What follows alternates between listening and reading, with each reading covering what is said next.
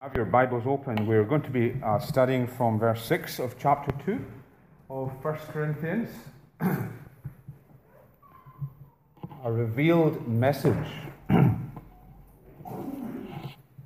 William Wilberforce is uh, a rightly celebrated uh, British politician from the 18th century. He was well known because of his work in the abolition of the British slave trade. And Wilberforce came from a privileged background, and uh, he was a very able young man. He became MP for Hull at the age of 21, and when he entered Parliament at that age, he was the youngest MP there. Uh, he went on to become MP for the whole of Yorkshire. And his aim, he was quite open about it, was to obtain personal success. Uh, he confided to a friend, My own distinction uh, was my darling object. Uh, and he was one of the, the great leaders of society. He was a close friend of the Prime Minister of the day, William Pitt the Younger. Uh, and their charm and their wit and their position made them greatly sought after uh, people to uh, adorn drawing rooms in polite society uh, in England at the time. So everything was absolutely uh, rosy in the garden. And then something happened in 1784 to radically change the life of William Wilberforce. Uh, he was touring Europe and he was reading a book uh, which has been influential in a number of people's lives. Um, William Law's book, A Serious Call To a Devout and Holy Life. And reading this book uh, made him realize that he had been defying God and he needed to submit uh, to God and to trust in Jesus as his Savior. He became, in other words, a Christian, a follower of Jesus Christ. And just as with Tim Farron recently, uh, he had a crisis of conscience as to whether he could continue in politics. And he was a friend of John Newton, uh, the great preacher who had once been a slave trader himself and was converted. Uh, he went and he asked John Newton, Do you think I can be a Christian and also be in politics in Westminster? And Newton encouraged him to continue and to make a difference for Christ, which uh, by God's grace he was able to. Uh, but he was always keen, uh, after his conversion, he was always keen to introduce his friend, uh, William Pitt, the Prime Minister, uh, to his Saviour. And in his day, there was a great preacher uh, in London by the name of Richard Cecil. And one day he had William Pitt agree to come along and hear Cecil preach. So he was really excited about this opportunity here. Uh, his friend was going to come and hear the great preacher of the day. And the two of them indeed went along, and Richard Cecil was in powerful form. Uh, he proclaimed the, the glory of the cross, and there was a, a clear summons to people to, to repent and to believe in Christ. And Wilberforce, as, as any of us would be in these circumstances, was absolutely thrilled that uh, his friend had come on a day when, when Richard Cecil had preached the gospel so clearly. And he couldn't wait to ask him on the way, Well, what did you think of that? And to his deep disappointment, uh, Pitt responded, My dear friend, I have not the faintest idea what that man was on about. He just, he didn't get it. He, to the one man, to the believer, this had been crystal clear, compelling preaching. And to the other, a man who was no intellectual slouch, it had gone right over his head. He hadn't understood uh, what was going on. Uh, in our passage this evening, we have some insight into what's happening in these situations. All of us, I'm sure, as we've sought to, to introduce our friends to Jesus, have had times when we've been really crushed by disappointment that they didn't get it. The, the message seemed to be so clear. Perhaps we ourselves thought we had explained the gospel really uh, clear and compellingly, and there's a shrug of the shoulders, and I just don't understand uh, what it is they're saying. Well, why is that? But it's not all bad news because we also hear uh, in this message why the Bible is our living book and what is happening when people uh, do come uh, to understand with their mind and follow with their wills and their heart. Paul speaks a lot uh, in uh, these verses about two kinds of wisdom, uh, and he speaks about the wisdom of this world or of this age. And when he speaks of the wisdom of this age, the, the, the hint is that this age is passing. This is a passing age, and it's passing wisdom. It has its day. But what does he mean by the wisdom of this world or the wisdom of this age? Well, as we said last time, this is wisdom with man at the center. Man who thinks, or woman who thinks he or she is able to, to make the final verdict. We are the judge of what's right and wrong. We can sit above God's word, if you like, and be the, the final arbiter. And typically, uh, people who rely on uh, this kind of man centered, pardon me, wisdom uh, will try to persuade their listeners by shows of power uh, an appeal perhaps uh, to being well connected with people who think the same way. Or in our day, it would be an appeal to the assured results of science or reason. Man centered wisdom, the wisdom of this world. And Paul has rejected any reliance upon that kind of wisdom that exalts man and appeals to the power brokers of the world. Uh, now, does that mean then that because Paul has uh, made a break with the, the wisdom that the world trades in, that he is content to do without uh, any exercise of our intellect? Uh, is he implying that he would be content with uh, coming uh, before breakfast with half a dozen contradictions? Uh, does he mean that we leave our brains at the door when we come to church because uh, the intellect has no place in Christian life? No, he doesn't mean that at all. Uh, he says in verse 6 We do, however, speak a message of wisdom among the mature. And the message of wisdom, which is different from the world's wisdom, is a wisdom which is rooted in God's wise plan of redeeming the world through a crucified Savior. A plan uh, which none but God could have prepared. A, a plan that man can grasp only by receiving what is given in Revelation. Uh, a plan that man can grasp only if he or she is willing to give up uh, this idea that we are the center of our universe, that we are the judge, the final decision maker as to what's good and bad, what's right and wrong. There is a Christian wisdom, Paul's saying, and it is given by the Spirit of God.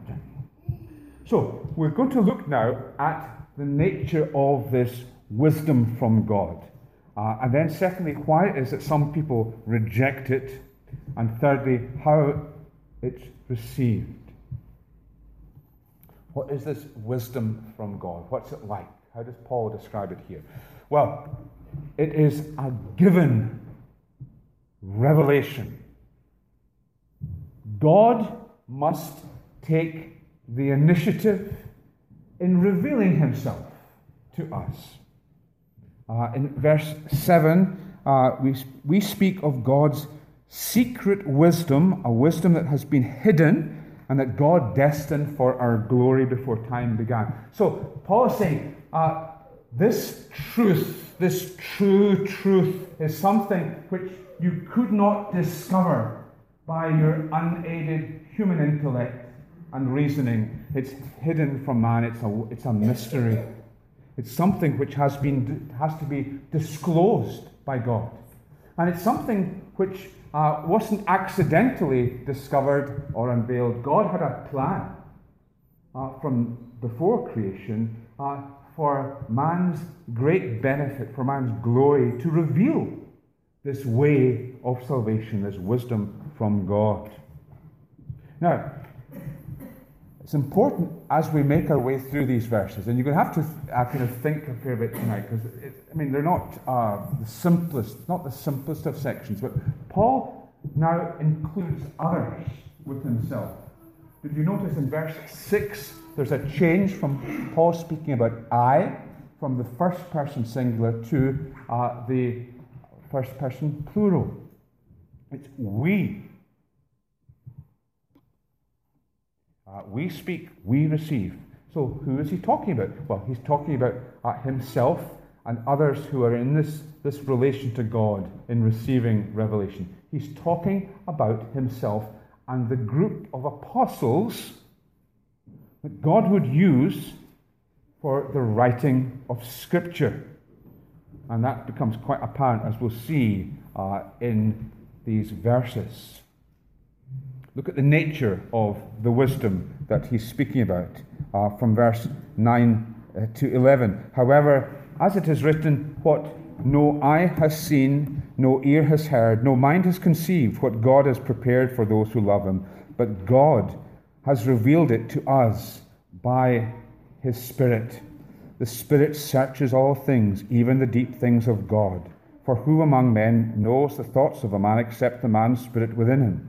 In the same way, no one knows the thoughts of God except the Spirit of God. So, Paul is claiming, he's making a really important, a very high claim here.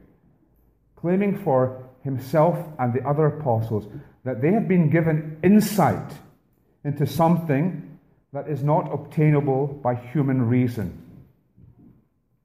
But the Spirit has revealed these things to them. And Paul uses an analogy, he uses a picture as to how this works. He says that only a, person's own spirit knows what's going on in their mind. I'm looking out at you folk just now, and you are a closed book to me, really. Uh, you're looking as though you're attentive, but really, you might be thinking of that pizza that's coming up later on, or you might be distracted by a, a, fly buzzing behind you. There might be a whole lot of things going on in your mind. And only your spirit knows what is going on in your mind. I don't know. But God's saying, as far as the things of God, the Spirit of God searches the mind of God the Father and knows the mind and communicates what he knows to the apostles. In fact, this is one of the, one of the verses that you would turn to uh, to, to prove the, the person, the personal nature of the Holy Spirit.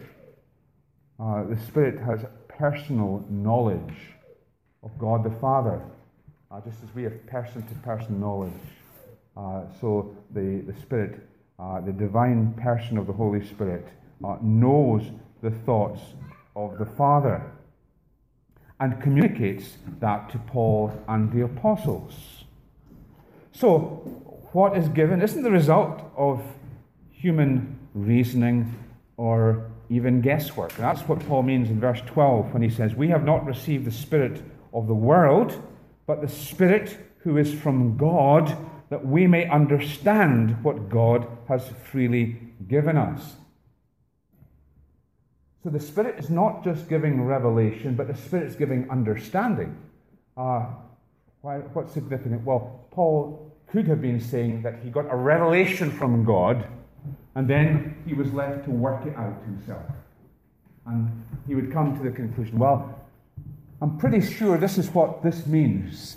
And uh, if I'm right here, and you know I could be wrong, but if I'm right here, well, this is the application it would have to Christian living. Paul's not saying that. He's saying the Spirit that gave the revelation gave understanding of the revelation. He wasn't left to figure things out. If Paul had been left to figure things out, then we would have had a Bible that uh, we could have had no confidence higher than our confidence in Paul's own human intellectual ability. But the Bible makes greater claims for itself than that. Paul's saying that the Spirit gave understanding of the very things that the Spirit spoke to Paul. So, the apostles were given spirit led understanding of the truths that they were given, but there's more even than that. We're talking about this, the nature of God's revelation. There's more than that. Uh, when they passed on these truths, the apostles to whom the Holy Spirit spoke the things of God, because he knows the mind of God, the Spirit not only gave understanding, the Spirit gave the very words to write. This is what we speak. Uh, Paul says in verse 13, not in words taught us by human wisdom, but in words taught by the Spirit. Okay. Now, you might uh, or might not have come across uh, a phrase called verbal inspiration. What does that mean? It means that the very words of our Bibles have been inspired by God. Not just the general drift of our Bibles. Um, and many times, people who are trying to uh, adjust the teachings of the church to suit what's going on in the world around us uh, make a claim that, uh, well, it's the, the core teachings of the Bible that are authoritative for us. Paul's telling us here that the very words were given by the Spirit. Here is one of the one of the proofs for the fact that the words themselves have been given by inspiration of the Spirit. And clearly, Paul's not speaking as an ordinary Christian. None of us could make a claim such as this. He's speaking as uh, one of the circle of apostles that were used to uh, be writers of new revelation. The words that he's given us uh, in the New Testament, the words that, that these, other, uh, these other eight that we mentioned earlier on uh, were given by the Spirit of God and now find their place in the New Testament. And the wonderful thing is, as we were saying earlier to the children, God did this without making people robots. So that you can go to the, the Gospel of John, and it's obvious to most people that John's Gospel uh, has got a very different author with different uh, style from the Gospel that was penned by Matthew. And there are different interests, and we could talk about that if we wanted to. But God used people uh, with their own background, with their own experience, with their own giftedness, and under the, the divine prompting of the Holy Spirit, brought about in the books of the New Testament that we have the very words he had intended, such as his omnipotent and all wise providence.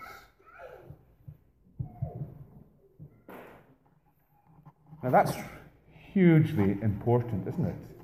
Uh, it? it? means that we can have confidence in this book. It means that we don't, uh, we don't fall prey to, to those who try to, to mislead the church and saying, well, you know, it's the, it, it's the kind of core message of the Bible that counts. It's the general drift of its teaching that binds us. No. It's the very letter, the very words that were given by the Spirit. And we can have confidence in the Bible because of that.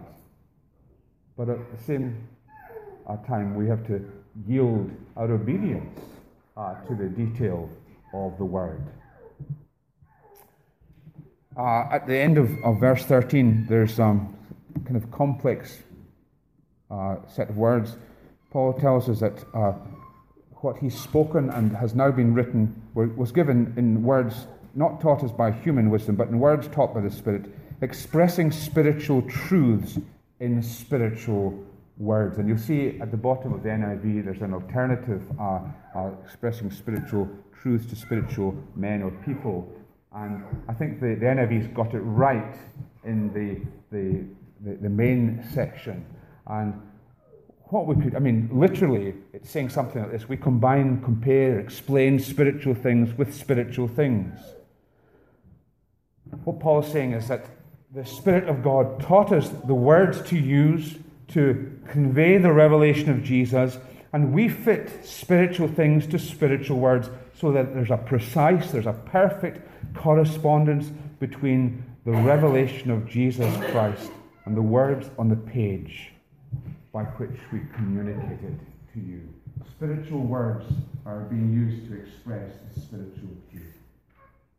Simplify it right down. Here is a book that we can trust absolutely because God is speaking to us through it. These are the very words of God. Our subordinate standard uh, in, the, in the Free Church is the, the Westminster Confession of Faith. But before the Westminster Confession of Faith was written, uh, the Scottish Church had the Scots Confession, uh, which was uh, written uh, very, very quickly by John Knox and some of his, his contemporaries. And there are some magnificent uh, passages in it. And in the, at the very beginning of the Scots Confession, Knox says, if any man will note in our confession any chapter or sentence contrary to God's holy word, that it would please him of his gentleness and for Christian charity's sake to inform us of it in writing, and we, upon our honour, do promise him that by God's grace we shall give him satisfaction from the mouth of God, that is, from Holy Scripture or else alter whatever he can prove to be wrong. See the, the high doctrine of Scripture that Knox had uh, in two ways. Uh, one, by the way in which he refers to the Bible as the very uh, mouthpiece of God from Holy Scripture, uh, from the mouth of God. And also, secondly, his willingness uh, to change anything that they had written, believing them to be true, anything that he had written if it could be shown from the Bible that it wasn't accurate. Bible is uh, the standard for God's people. So, this is the way that our Bible came about. This is how God gave us revelation. Holy men who were moved by the Holy Spirit. Holy men like Paul and John and Matthew, Mark and Luke and James and Jude and Peter were moved by the Spirit. They were given an understanding of what the Spirit said and were given the very words that God wanted uh, in the Scriptures. Why do some people not understand this revealed message? Well, uh, this is a really important thing for us to, to grapple with. And it's maybe not as obvious as we might think immediately. Look at verse 8. None of the rulers of this age understood it, for if they had, they would not have crucified the Lord of glory. Uh, it's interesting, isn't it, that Paul mentions rulers twice in this passage. Back in verse 6, uh, he says, Not the wisdom of this age or of the rulers of this age who are coming to nothing. So there's something about being a ruler that makes it difficult to understand God's word. What has being a ruler got to do with not understanding the word of God? Well, what is typical about a ruler is that they are very much uh, their own person. They're not going to do anybody else's bidding unless compelled to. And understanding God's word goes hand in hand with our willingness to obey God's word. That's why Paul speaks here about the rulers of his word, because they are uh, people who are typically uh, the staunchest opponents of anybody else's rule coming over their lives. See, when you ask the question, does the unbeliever know God? wonder what kind of uh, response would get. You know, what would your answer be to that? I'm not going to ask you about. Does the unbeliever know God?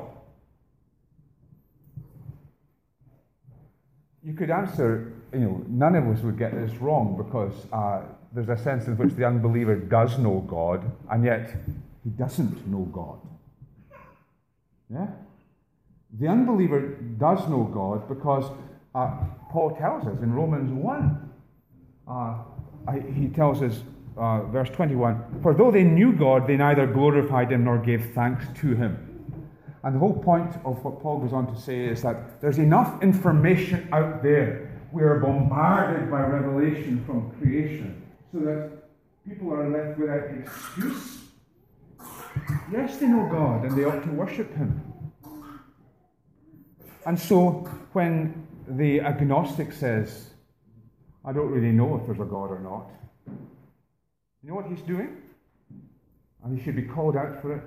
He's deceiving himself and perhaps wanting to deceive others because he knows quite well that there is a God. The problem with the agnostic is he's not willing to obey the God who is there and who has forced his knowledge upon him. Uh, and if people will not obey God, they will not know God in the deeper sense that Paul's concerned about here. To know God in relationship, to walk as a friend of God, to be the kind of person that God reveals his ways to. They will be like that other ruler we began with. They'll be like William Pitt leaving uh, Richard Cecil's sermon.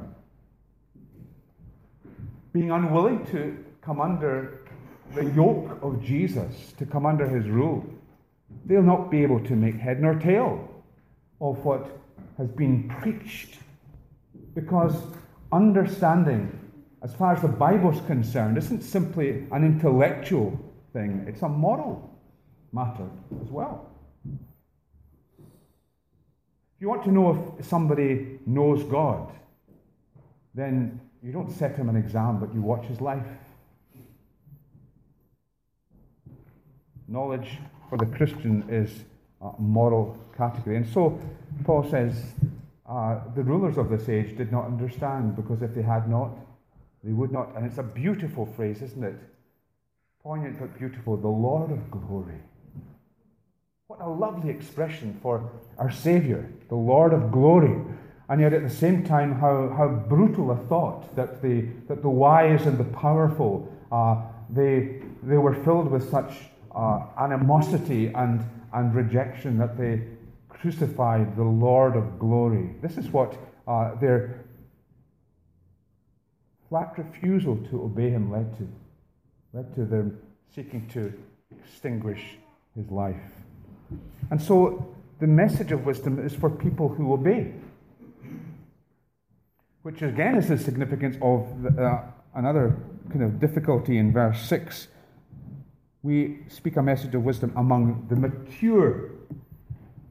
Um, you know, we kind of scratch our heads, at least I did, when, when I was uh, reading that. You know, what exactly is Paul saying here? The literal word is the perfect.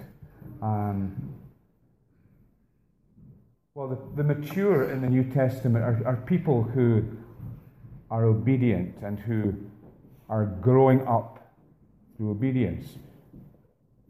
So, Hebrews 5, verse 14.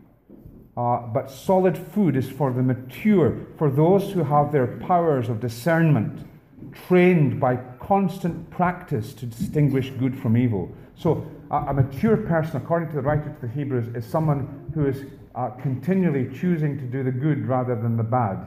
And by a, a lifestyle of continual uh, seeking to please God, becomes more and more discriminating. And often in the, in the New Testament, you see that there's a connection between knowing God and obeying God. So, if you're going to obey God, you need to know God. Uh, to obey God, you need to study the Bible to know what God requires. But equally importantly, uh, if you're going to increase in your knowledge of God, you've, you've got to be obeying God. It's, what they call a virtuous circle. Uh, the more you obey what you know, the more you will understand. And the more you're disobeying what you already know, what you know will be taken from you. You will become clouded in your understanding. Now, that's quite a serious uh, situation to, to confront.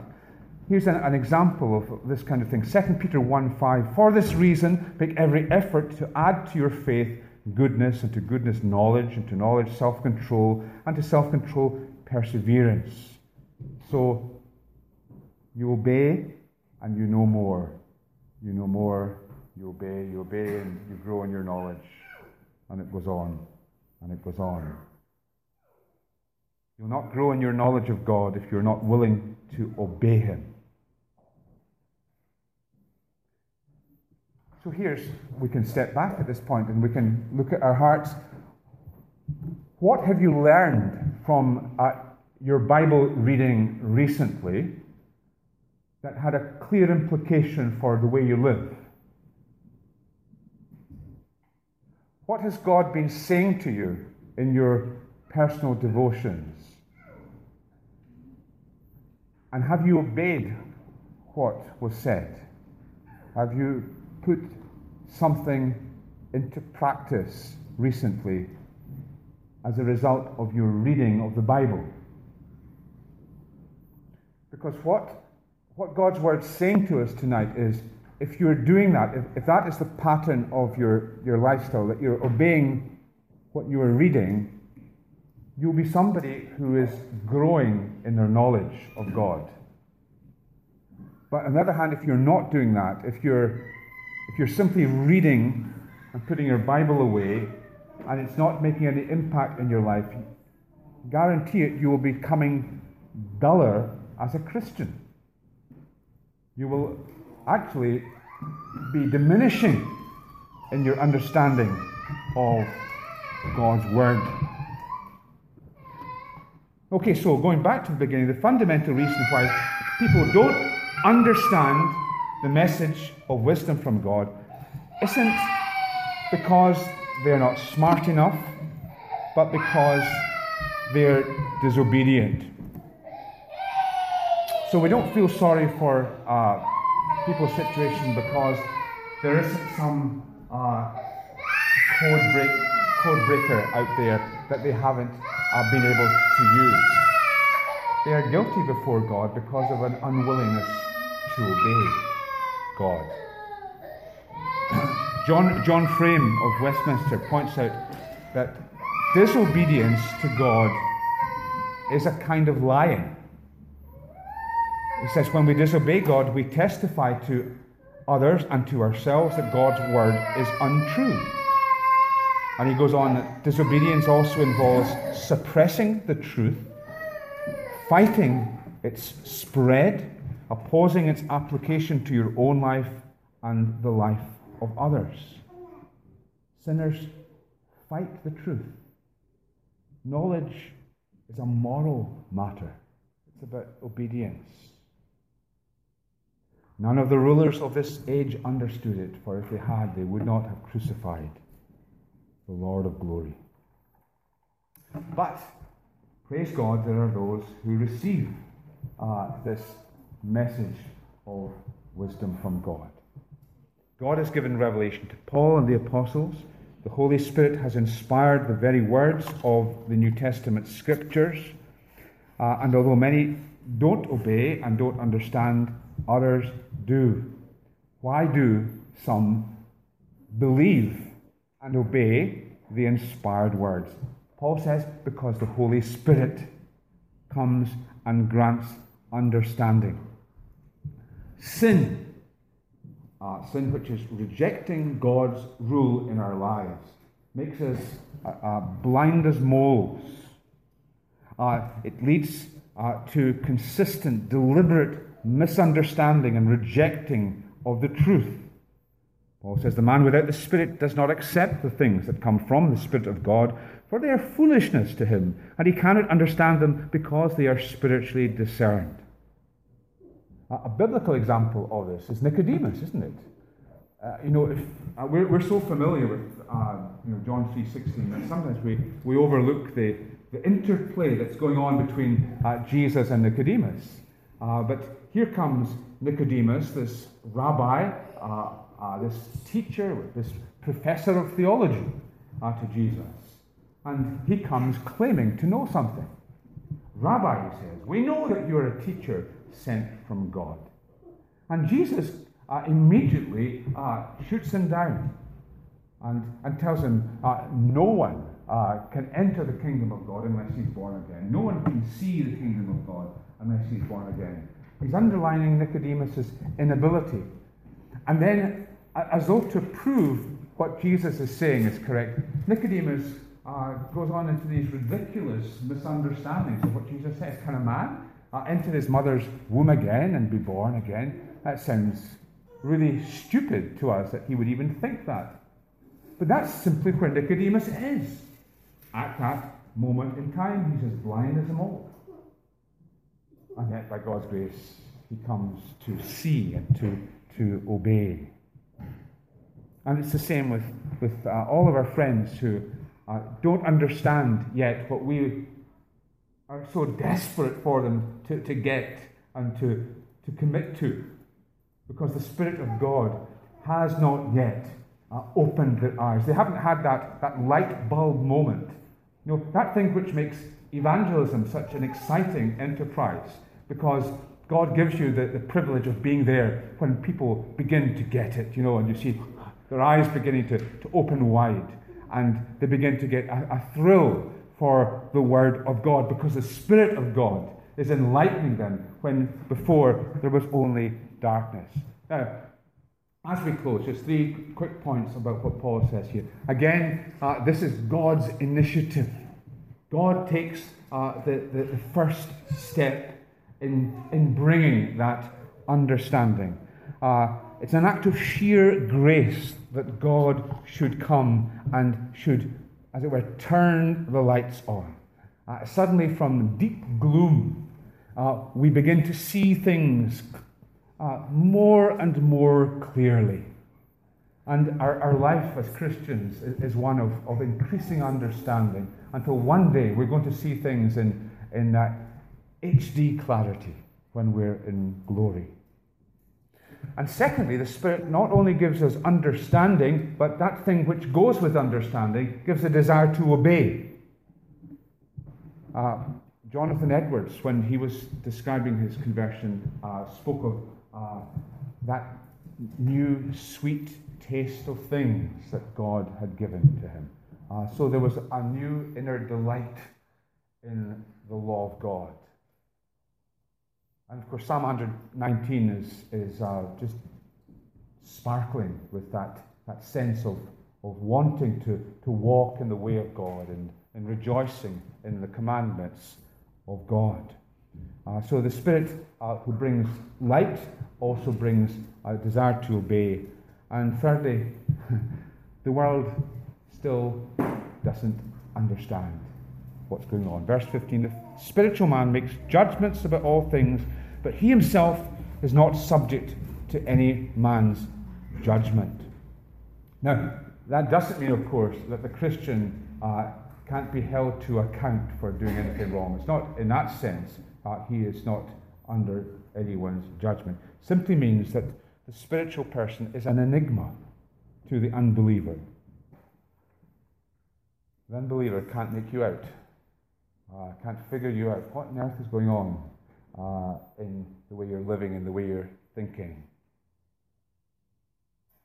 So, Paul, in summary, Paul has taught us that revelation, God's word to us, is given to the apostles, to the, the, the circle of, of Jesus' associates, so that every word is to be trusted. Every word. Verbal inspiration. The word which was inspired by the Spirit is now brought to the, the newly born again individual so that understanding uh, takes place. Until the Spirit of God makes us new, we continue not to get it. Uh, and we grow in our understanding of this precious book we put it into practice. Remember that obedience of what we know leads on to deeper and more real knowledge, which in turn reveals how we must please God, and obeying God in these ways brings us to a deeper knowledge of God. Uh, there is no place for the armchair theologian. Uh, we're to be people who put into practice what we have learned. So the application is plain, isn't it? Uh, you have a Bible. Read it avidly uh, each day. The sure formula uh, for shriveling up spiritually is to have a Bible that is not open between one Sunday and the next. But equally important uh, is that we put into practice what God is saying to us.